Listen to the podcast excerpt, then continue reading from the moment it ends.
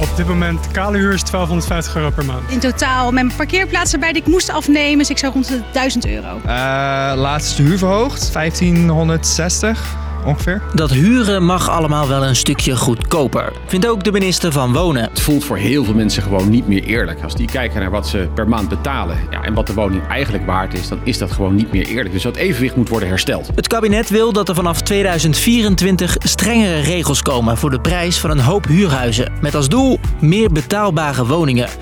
Hoe willen ze dat gaan doen? En is het ook haalbaar? Dat leg ik, Jasper, je uit in een nieuwe aflevering van Lang Verhaal Kort. Een podcast van NOS op 3 en 3FM.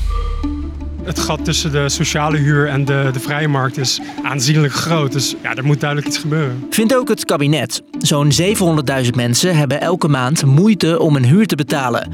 Minister De Jonge denkt daarom aan een maximum huurprijs via een puntensysteem. En op basis van dat puntenstelsel wordt de prijs bepaald die je voor een woning kunt vragen. Een huis krijgt dan punten op basis van bijvoorbeeld de grootte, het aantal slaapkamers, hoe luxe je keuken is, of je een balkon of een tuin hebt.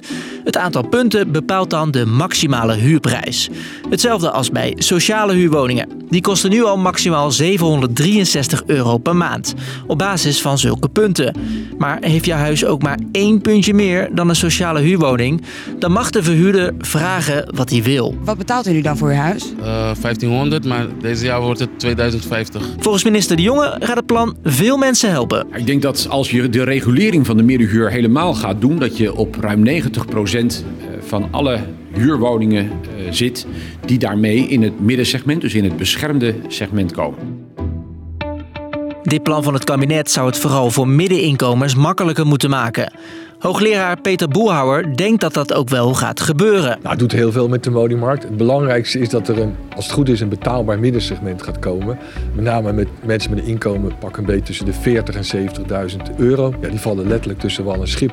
En die krijgen nu wat meer mogelijkheden. Want nu heeft die groep het soms erg lastig. Merken ze ook bij de Woonbond. We krijgen meldingen van mensen die echt heel veel in de maand kwijt zijn aan, aan wonen. Soms wel de helft van hun inkomen, vaak ook jongeren.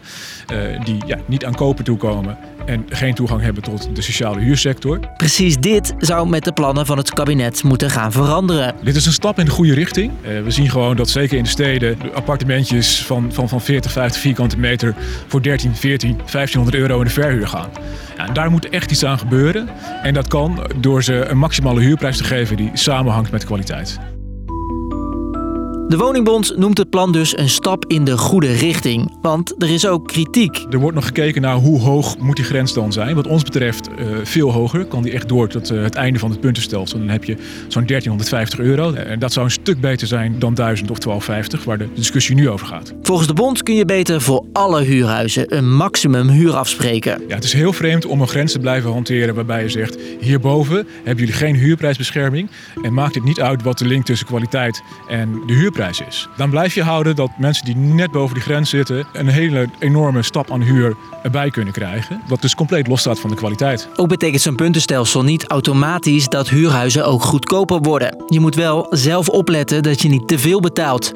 Jij kan als huurder daarvoor dat puntensysteem gebruiken. Als je huur dan te hoog is, kan je naar de huurcommissie stappen te omslachtig, zegt de Woonbond. Dit systeem houdt in de hand dat je als verhuurder kan denken... ik kan altijd proberen een hogere prijs te vragen... en ik zie wel of dan een huurder in opstand komt of niet. Los van de kritiek vraagt hoogleraar Peter Boelhouwer zich ook af... of de maatregel ook op de lange termijn effect gaat hebben. Dat is natuurlijk wel de vraag of, of aanbieders willen uh, investeren in die woningen... en of ze niet ook weer woningen gaan verkopen. Want als je te ver doordraait en het rendement is er niet... ja, dan zullen ze afhaken. Door een maximale huurprijs af te spreken... valt er voor investeerders minder te verdienen. En dus is het voor hen ook minder interessant om huizen te verhuren of nieuwe huurhuizen te bouwen. En dan komen die woningen beschikbaar voor de koopsector. Maar dan hebben die middeninkomensgroepen die niet kunnen kopen, die hebben dan niks. Goed om nog even te benoemen, het is op dit moment nog een plan. De definitieve invulling, bijvoorbeeld of het ook voor huidige huurcontracten geldt of waar de maximale huurprijs ligt, moet het kabinet in overleg met verhuurders nog bepalen. Dus, lang verhaal kort. Het kabinet komt met een plan om huurhuizen in de vrije sector goedkoper te maken. Doen ze door middel van een puntensysteem dat er nu al is voor sociale huurhuizen. Vooral mensen die 40 tot 70.000 euro per jaar verdienen, moeten daardoor makkelijker en goedkoper een huis kunnen vinden. Sommigen vinden dit plan niet ver genoeg gaan, Anderen zijn bang dat investeerders hierdoor afhaken en er juist minder betaalbare huurhuizen komen. Was de podcast weer? Elke werkdag geven we je uitleg bij het nieuws. Wil je niks missen? Zorg dan dat je geabonneerd bent op Lang Verhaal Kort. Bedankt voor het luisteren. 3FM Podcast. Bizarre kleedkamereisen. Artiesten die te laat komen of soms helemaal niet opkomen dagen.